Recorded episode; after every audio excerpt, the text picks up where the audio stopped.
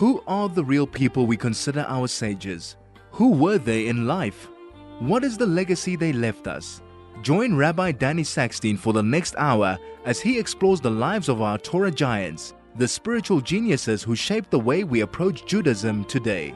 That's Focus on Our Sages right now on 101.9 Chai FM.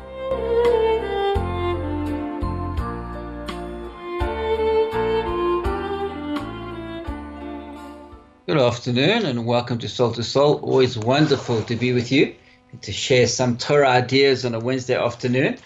And so it's wonderful to share with you today. And today is the 17th of Iyar. That's the Hebrew date, 17th of Iyar. It is the 18th of May, 2022, the 17th of Iyar 5782 in the Jewish calendar. And it is an important day, and today and tomorrow are significant days, so there's lots to talk about. So firstly, today is the yortzeit of Rabbi Yechezkel Landau, known as the Noda B'Yehuda. He was born in 1713, and he died in 1793 at the age of 80. He was born in Poland and became the chief rabbi of Prague, which was a very powerful and influential community at the time. He was a great genius and authored many famous sforim. He authored a work on the Shulchan Aruch, a commentary on the Shulchan Aruch called Dagul Meravava. He authored a work called Slach, which is a commentary on the Talmud, on the Gemara. And he was a very powerful figure, very influential figure. A very brilliant person who was loved and admired by those of his time. There's a famous story about him getting up early in the morning to daven, and since he was in Prague, in Europe it's not very warm in winter. We're beginning to feel the winter chills over here. So the Yetzer Hara said to him, why are you getting up so early? It's freezing cold. It's dark outside. Stay in bed. It's so warm in here. So he writes that. He realized in his mind that he said to the Yetzer Hara, he's like a lower part of himself, well, you're up and doing your job, so why shouldn't I get up and do my job? And such was the brilliance of his self-awareness and of the inner strivings, the inner pulls within himself, that he was able to raise himself above his lower self and achieve his tremendous potential. He was also somebody who was involved on a leadership level in terms of dealing with the government, and dealing with anti-Semitic attacks against the Jews in Poland and where he was in Prague, Czechoslovakia. We know that Europe has a longer, dark history of anti-Semitism. There was one incident where one night, very late at night, he heard a knock on his door, and he went to his door, and it was the baker in the neighborhood. And the baker said to him, please be careful, there's a plot to poison the Jews. If they buy bread tomorrow, because there are certain anti-Semites that want to kill the Jews. And I just wanted to warn you. The reason why the baker reached out to Rabbi Landau was many, many years earlier. He had helped him tremendously and showed him tremendous compassion in a certain incident in his life. And so he felt he owed him this one to give him the heads up about the plot that had been designed to kill thousands of Jews. So that's just one legendary story about the Noda B'Yehuda, but he's known for his brilliance and his leadership and his amazing works that he wrote. And so today is his yortzeit. He died in the year 1793. And then we move on to tomorrow. So in other words, tonight and tomorrow, from sunset tonight, is the wonderful day of Lag BaOmer, is the 33rd day of the Omer, but it's also the, of course, why is Lag BaOmer significant? So from the sunset tonight is 5:27. From 5:27 tonight is the 18th of Iyar. The 18th of Iyar is the yortzeit of two great people. One is Rabbi Shimon Bar Yochai, who lived 2,000 years ago, and one is the Ramah, Rav Moshe Isserles, who lived 500 years ago. So let's talk about both of them. So let's start out talking about the Ramah, and then we will talk about Rabbi Shimon Bar Yochai and why Lag BaOmer is an important day, why it's a day that we celebrate, and what is the depth behind these celebrations. So firstly, let's talk about the Ramah, because Yahrzeit is tonight and tomorrow. The Ramah was one of the greatest Jews in the last 500 years. The Ramah was born in 1530 in Krakow in Poland, and he became the rabbi of Krakow. I've actually had the great honor and privilege of going to Krakow and of going to the Ramah Shul in Krakow, and you daven from the place where the Ramah stood, which is a very powerful experience. And right next to the Shul is the cemetery where he is buried. He's buried next to his father. That's actually, by the way, where the Tosafot Yom Tov is buried as well, which is very significant. Actually, the Tosafot Yom Tov has a deep family connection. My wife is a direct descendant of the Tosafot Yom Tov, so he's buried in the same cemetery as the Ramah in Krakow. So the reason why the Ramah is such a legendary figure within Klal Yisrael, within the Jewish people, is because he wrote the notes on the Shulchan Aruch. Well, I'll explain what that means in a moment. But his influence in the Jewish world was absolutely immense. So, for example, there's a pasuk in the Torah that says that Bnei Yisrael Yotzi Miyad Ramah, that the Klal Yisrael, they left Mitzrayim B'Yad Ramah. So that pasuk, Yad Ramah, means a lifted hand, a raised hand. But in the Torah, the word Ramah is Resh Mem He, which means the raised hand. But it's used, in a play of words that Klal Yisrael Yoitzi, that they fulfill their halachas in the Torah. B'Yad Ramah, with the hands of the Ramah, Resh Mem Aleph. And Ramah is the acronym for Rabbi Moshe Isserles, who was the Ramah. So, we are Yoitzi, our obligations, we fulfill our halachic obligations with the hand of the Ramah of Moshe Isserles. What happened was that we actually discussed this a little bit last week, because last week was the Yotzad of the Rif, Rav Yitzchak Alfasi, who was the first of the greats, of the great Rishonim, to write a summary of the halachas, of the halachic discussions in the Talmud, in the Gemara.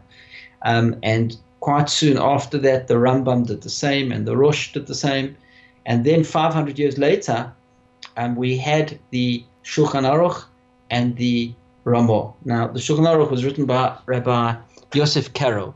He was living in Tzfat at the time, and he was in correspondence with Rav Moshe Isserles, who was his junior. Rav Moshe Isserles, the Ramah, was born in 1520, and the Shulchan Aruch was already a man of 32 years old when the Ramah was born. And they were in correspondence because they were the two greatest halachic authorities of the time. One was for the Sephardi world, Rabbi Yosef Karo was a Sephardi rabbi, and one was for the Ashkenazi world in Europe, which was the Ramah, Rabbi Moshe Isserles. And they would write to each other with different halachic questions, different halachic discussions. And actually, the world is such a different place. So back then, it took 8 months for the letters to reach each other. So they would write a letter and post the letter. It would take 8 months to read from Poland to Tzfat in Eretz Israel and vice versa. Unbelievable. Today we send a WhatsApp, and less than a second we communicate to people all over the world, to thousands of people all over the world. So what happened was the Rav Yosef Karo told Rav Moshe Isserles that he is writing a code of Jewish law, which is a summary of all the halachas, of all of the laws that are relevant for our living as a Jew in the world. And which is obviously was something that was greatly needed, because people didn't have any more the time or the ability to go through all of the halachic discussions in the Talmud and then come to the conclusions. They needed a summary of those discussions and a halachic work that would decide what the halacha is in every given area. So when the Shulchan Aruch, Rav Yosef Karo, sent this letter and the Ramah received the letter, he almost fell over, because he was doing exactly the same thing. And he had a massive decision to make in his life. What would he now do with that information? Please stay with us. We'll share the answer when we return.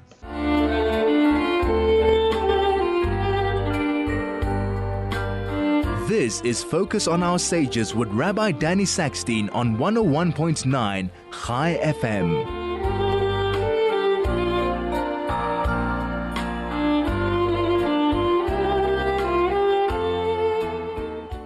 We're discussing the great and holy Ramah of Moshe Isserles. He was born in 1520 in Krakow in Poland. He was the rabbi in Krakow in Poland, and he came up with this novel idea, which was an idea that the other great rabbi of the time, Rabbi Yosef Karo also came up with, and that was writing a code of Jewish law, summarizing and simplifying just the psak halacha, the final halachic requirement, as opposed to all the discussions and explanations behind the halachas, which would be vital and critical for the future of the Jewish people of Klal Yisrael.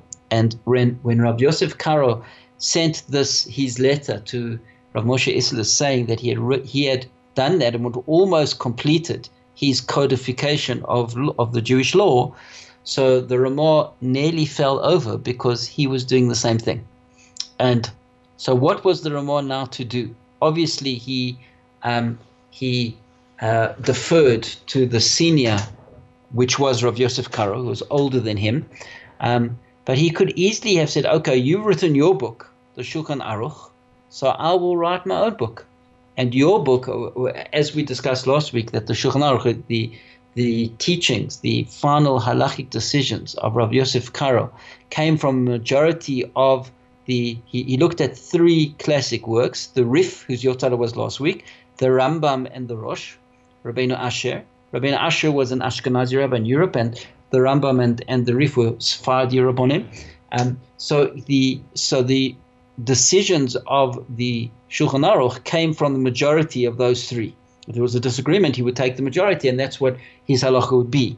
So it would be very easy for the Ramah to say, okay, since two of those Rabbonim were Sefardi Rabbonim, and they bring the Sefardi tradition, Sefardi customs, and Sefardi understanding of the law, so I'll base my book on the Ashkenazi traditions and the Ashkenazi methodology of learning and understanding, based on the Rosh and based on what the Ashkenazim do. So there would then be a book, the Sefardim, the Jewish law codified for the Sephardi world and the Jewish law codified for the Ashkenazi world.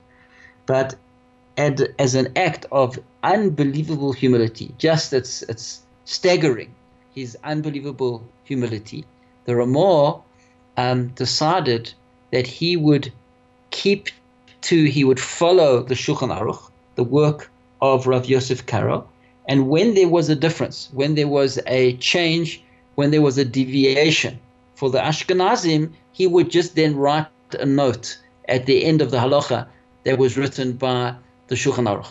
And he didn't then have an alternative sefer, but rather he made notes on the Shulchan Aruch. He called that the Mappa. So in other words, the Shulchan Aruch is the set table and the Mappa is the tablecloth. In other words, when there's any changes, he included them, and therefore by doing that act of unbelievable humility, he instantly unified the Jewish world for future generations. So it means now that Klal Yisrael universally study the Shulchan Aruch, and the Shulchan Aruch has as a part of it the notes. He actually says Haggah, which is a note, the notes of the Ramah, and therefore we all are united by the psakim, by the decisions, and by the teachings of the Shulchan Aruch. And when there are any changes for the Ashkenazim, that's included as well. So it was an incredible act of humility, because, imagine being the author of such a mammoth work, of a work of such importance and of such incredible scholarship, to be able to do what both Rav Yosef Karo and the Ramah did was just unbelievable. We call Rav Yosef Karo the Beis Yosef because his commentary actually on the Rambam is called the Beis Yosef, and then he wrote the Shulchan Aruch based on that. So for they're just works of words fall short of describing the incredible scholarship and knowledge and brilliance of these two individuals to be able to do that. And for the Ramah to say, okay, I will defer to the Shulchan Aruch, and I won't publish my own separate book, but rather will just make notes on the Shulchan Aruch, was an act of, he knew that would be good for Klal Yisrael. He knew that would be ensure that we all learn the Shulchan Aruch together. We all follow the same line and the same structure and framework of halacha, and with some nuances that he would include. So it was really an incredible investment into the future of the Jewish people, an act of incredible selflessness and putting himself aside and his ego aside and his own scholarship aside, and rather making a decision that would be the best for Klal Yisrael, which is something that to this day we marvel at, that unbelievable act of humility and altruism of Rav Moshe Isserles of the Ramah. And therefore, so still to this day, if you want to be a rabbi, you learn certain parts of the Shulchan Aruch. If you want to be a dayan, you learn other parts of the Shulchan Aruch. It's all the Shulchan Aruch. You might have heard the famous Dirshu program, where we learn one section. The Shulchan Aruch is 4 sections. So for Dirshu, we learn the Mishnah Berurah, which is the Chavetz Chaim's commentary on the one section, which is called Orach Chaim, which deals with the laws that cover the daily living of a Jew. So the entire Shulchan Aruch is now one sefer that all of Klal Yisrael study, and it's we're part of the same system and framework, which is just incredible. It's unbelievable, and it's really saved Klal Yisrael as a result. And therefore, we admire and respect and praise Rav Moshe Isserles for his humility, for his selflessness, and for his dedication to Klal Yisrael, and of course for his scholarship, because the work of the Ramah, of the Mappa, is essential for the Jewish world and for our observance of halacha. And that was really the great contribution of the Ramah. There are many stories about him, there are many legends about him, there's many great things he did. He unfortunately died a very young man. He died at the age of 52, which is, I'm 50 years old. It's in my mind, a very young man. And so he left the world as a very young man, but his impact was quite remarkable. He lived a difficult life, a tragic life. There were, at those times in Europe, there were many different plagues that caused havoc and great suffering and death in communities around Europe. And there was one such plague in which his mother died, and then 4 months later, his wife died. His wife was the daughter of his Rebbe. His Rebbe was Rav Shalom Shachna. He married the Ramah married his daughter Golda, and she died at a very young age, which is very tragic. He was the Rav of Krakow, so the community were very insistent that he got remarried. It's very unhealthy for a rabbi not to be married, because he's dealing with many different shilas and many different issues in the community, and often they're ladies that have many different issues. So it's not a good idea for a rabbi not to be married. And so the community understood that, and he did get remarried. But unfortunately, he died at a very young age. He died, as we said, 1572. And actually, many people mistakenly say that he only lived 33 years, but that's an error. It's a historical error. He actually lived 50 years. The reason why they make the mistake with 33 is because the Ramah's associated with the number 33. He wrote 33 Sfarim, and he died on the 33rd day of the Omer, Lag BaOmer, which is tonight, and he died in the Hebrew year 5733. So we see 33 comes up a lot. But so there's like a common error that people make, that he died at 33, but he didn't die at 33. He died at the age of 50. The Ramah was the nephew of the Marshal, Rav Shlomo Luria. The Marshal was a great Rov in Lublin, and his nephew, the Ramah, was the Rov in Krakow. We have interesting tshuvas, correspondence that they had with each other. The Marshal was a very strong, very sharp, very brilliant, very direct person, didn't hold his punches. The Ramah was much more kind and much more gentle, much more a man of the people. And the Marshal criticizes his nephew to say that, the language he uses in his tshuvas when he answers questions, the way he writes it is in a very simple language, not a sophisticated rabbinic language. So he criticized him for almost lowering the level of the rabbinate. And the Ramah answers him, and he says, "I'm sorry, uncle, and I know maybe I'm not grammatically so perfect, but I do like to write in the language of the people, so the people will understand and the people will be able to relate to what I'm writing." That's a very interesting, indication of the different personalities of the Ramah and the Marshal. On his grave, the words, the famous words that actually his uncle wrote on his grave, it says on the grave, the gravestone that I've seen of the Ramah, it says, Mi Moshe ad Moshe lo kam kamoshe. The very powerful words that say, from Moshe until Moshe, nobody arose like Moshe. Now, those are the same words that are on the grave of the Rambam who's buried in Tiberias. So it says the same thing. So on the Rambam, those words are very clear. Mi Moshe ad Moshe lo kam kamoshe. From Moshe Rabbeinu until Moshe ben Maimon, the Rambam, there was nobody like Moshe. In other words, he's like the only one to kind of follow on in the great footsteps, the unbelievable way of Moshe Rabbeinu.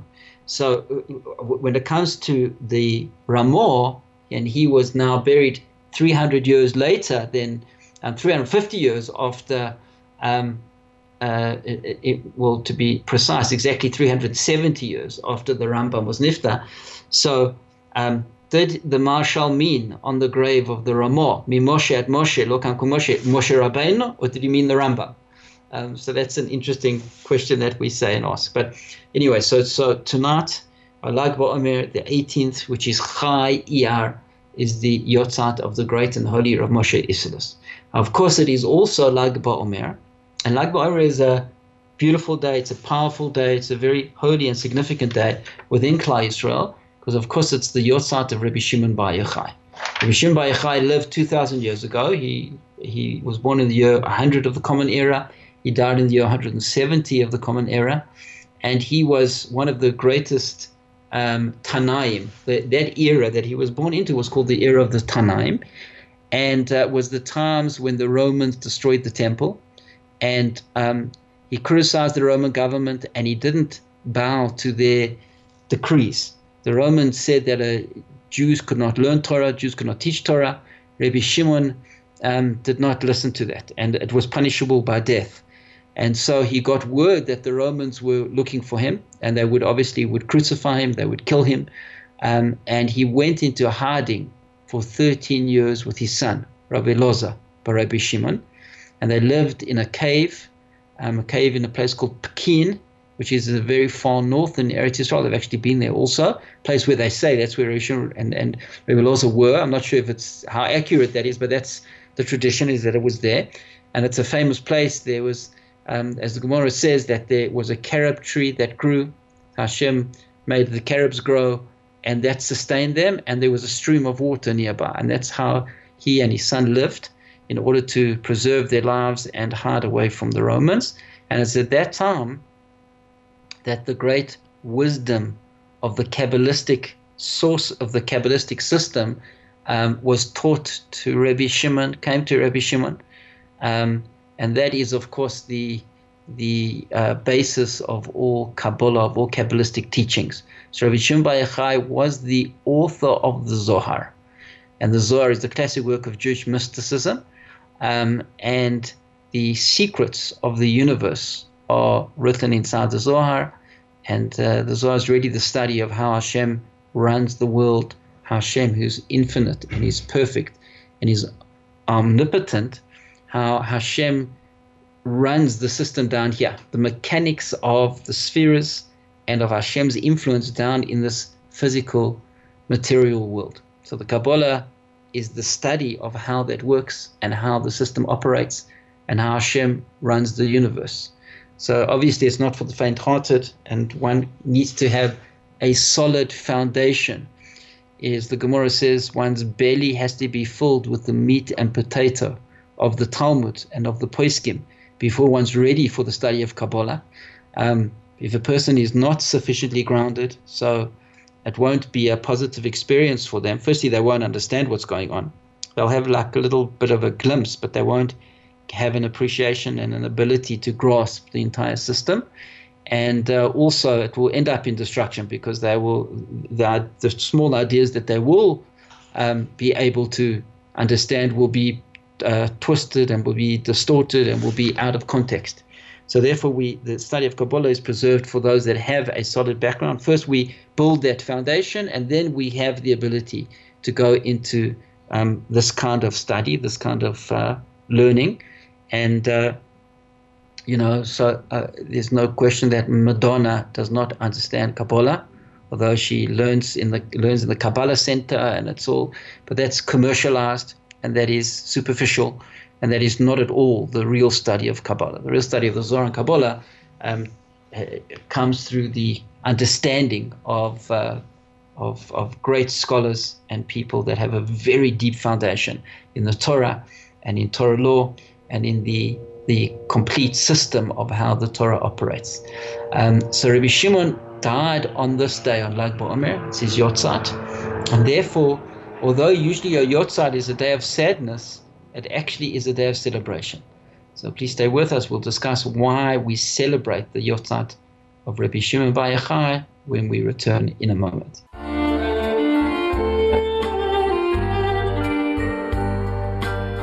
This is Focus on Our Sages with Rabbi Danny Sackstein on 101.9 Chai FM.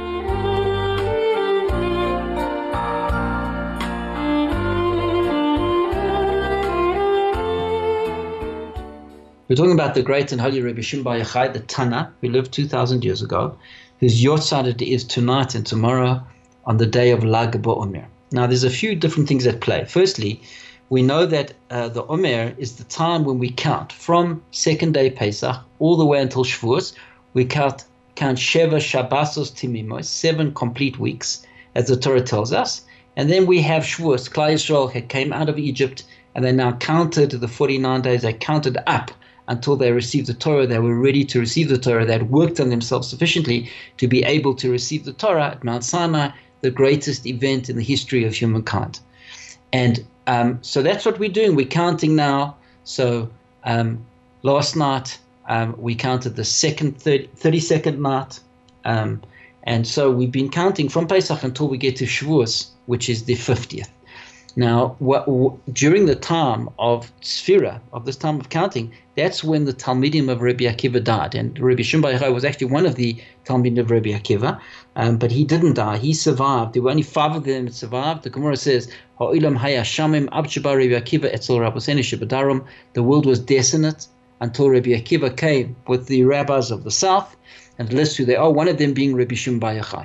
Now, the Talmidim died. The Gemara says, Shelo nagu kavod zeh b'zeh, that they didn't show each other enough honor and kavod, and therefore they died of this horrible illness called askara, the Gemara says, in which they actually choked. You know, it reminds us of COVID, where people couldn't breathe. That's what happened to them. 24,000 Talmidim Rabbi Akiva died, which is just unthinkable.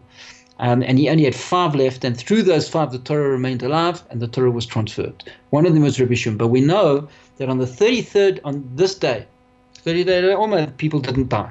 And it happened to be also the same day that Rabbi Shimon Bar Yochai died many years later. So it's when the dying stopped, and that's why, even though we're in the time of Sefira, which means we observe customs of mourning, we don't listen to music, we don't have weddings and simchas at this time, we don't have haircuts, and we don't shave.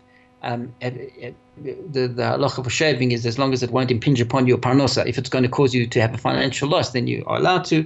But these are the customs of mourning we observe now at this time. And it's a bit confusing because there are different customs to when to observe the time of mourning. Some do it from second day Pesach until tonight, until Lag BaOmer. Some do it from Rosh Chodesh Iyar until Shloshim Me'Agbala, 3 days before Shavuos, some sing day Rosh Chodesh until the day before Shavuos. So there's 3 different customs of when to observe the mourning, but everybody knows, because the Gemara says that on this day, the 33rd day of the Omer, which is tonight and tomorrow, that's when the Talmidim didn't die. They didn't die on that day. So some say the dying ended, some say no, it just stopped and it carried on for a few more days. So we all observe 33 days. The question is, when is those 33 days?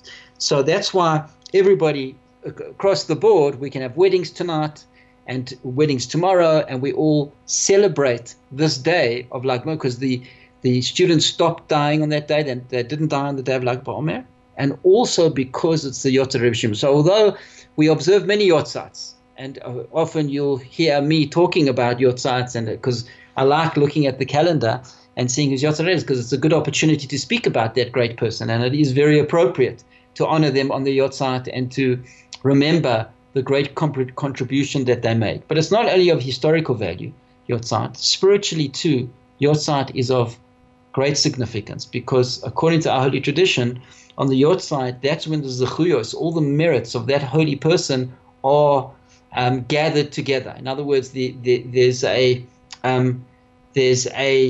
acknowledgement of the great contribution that that person made on that day, and a person can actually access that, can have a connection to the merits of that righteous person on the day of the Yotzat. So that's why it's a powerful day, and it's not necessarily a sad day, but it's also a joyous day because we celebrate the contribution and the life that they led. So the Yotzat that stands out more than any other one in which we celebrate is the Yotzat of Rabbi Shimon, because the Tzivul Shalom writes, because the Rabbi Shimon, on the day of his Yotzat, on the day that he died, he taught many, many secrets to the world, many secrets of Kabbalah, of Kabbalistic secrets to his Talmidim, to his students. And he said this would always be a day of celebration because it's a day when great light emanated into the world.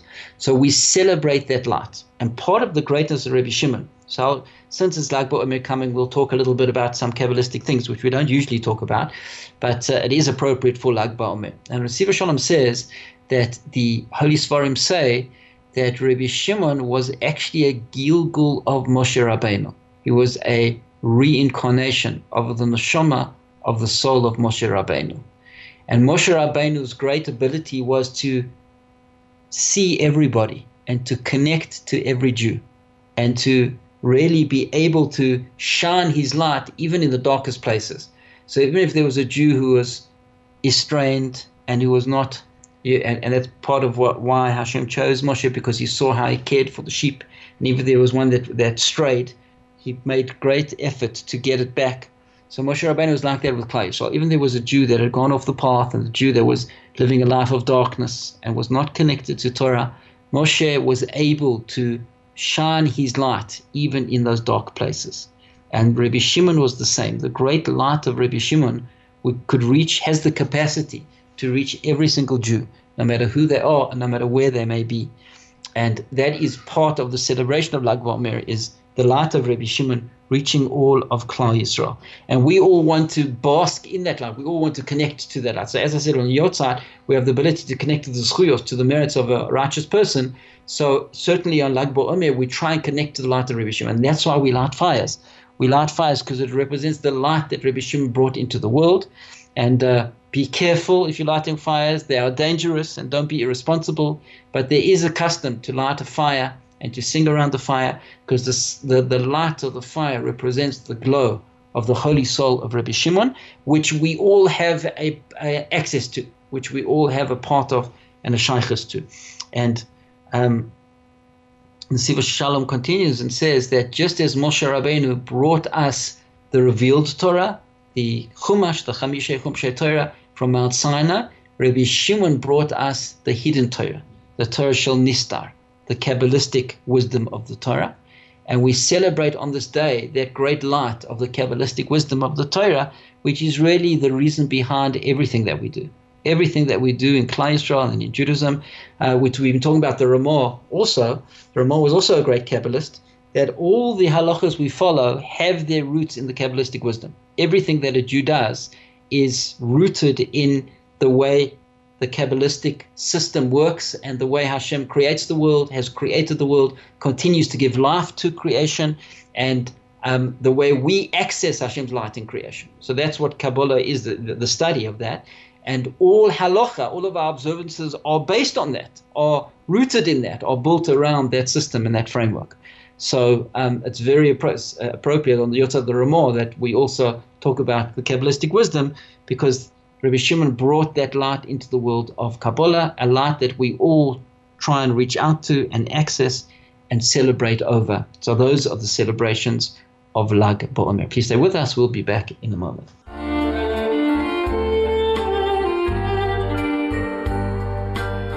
This is Focus on Our Sages with Rabbi Danny Sackstein on 101.9 Chai FM.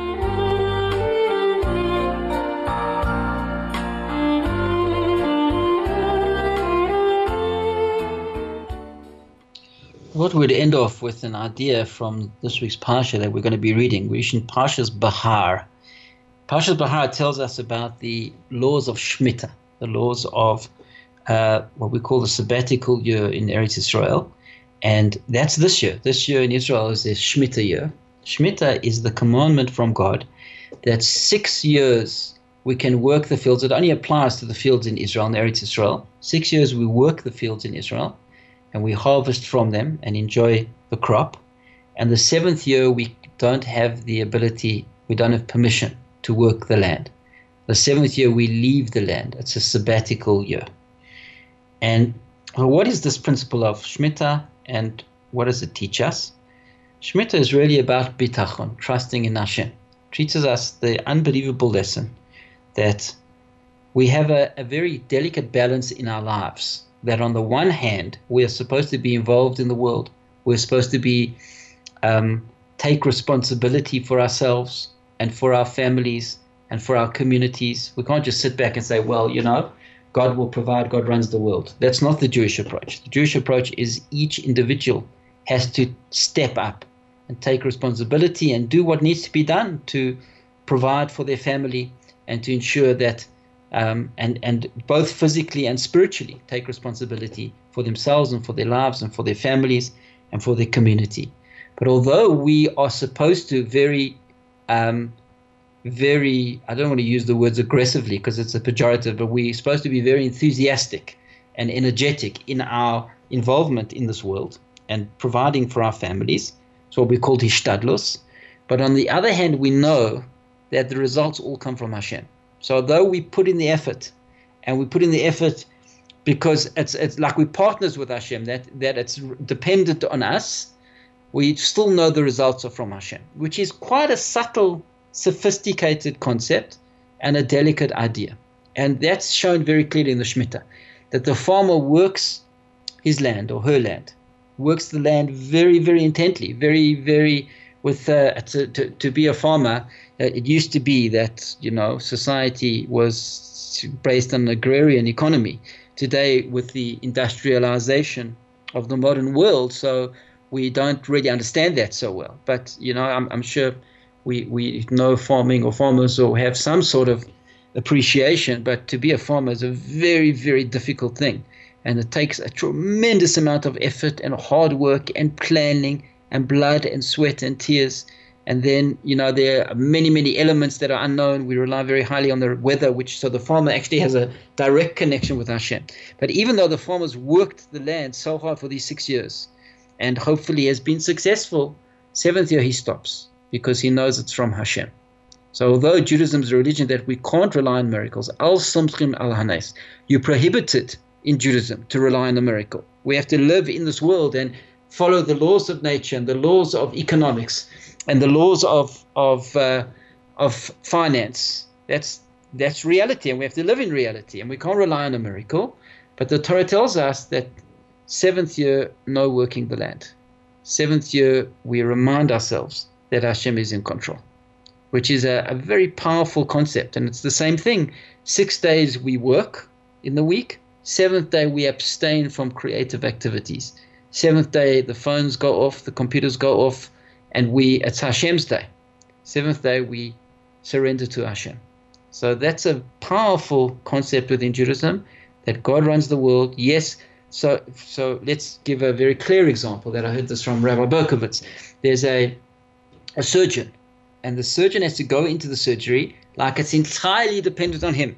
And the way he or she does the operation is going to determine the health of this individual.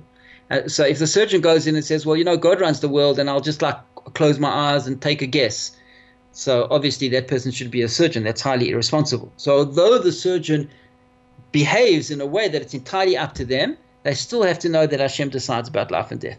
It really is in the hands of Hashem. So there's that delicate balance that exists for all of us in our lives.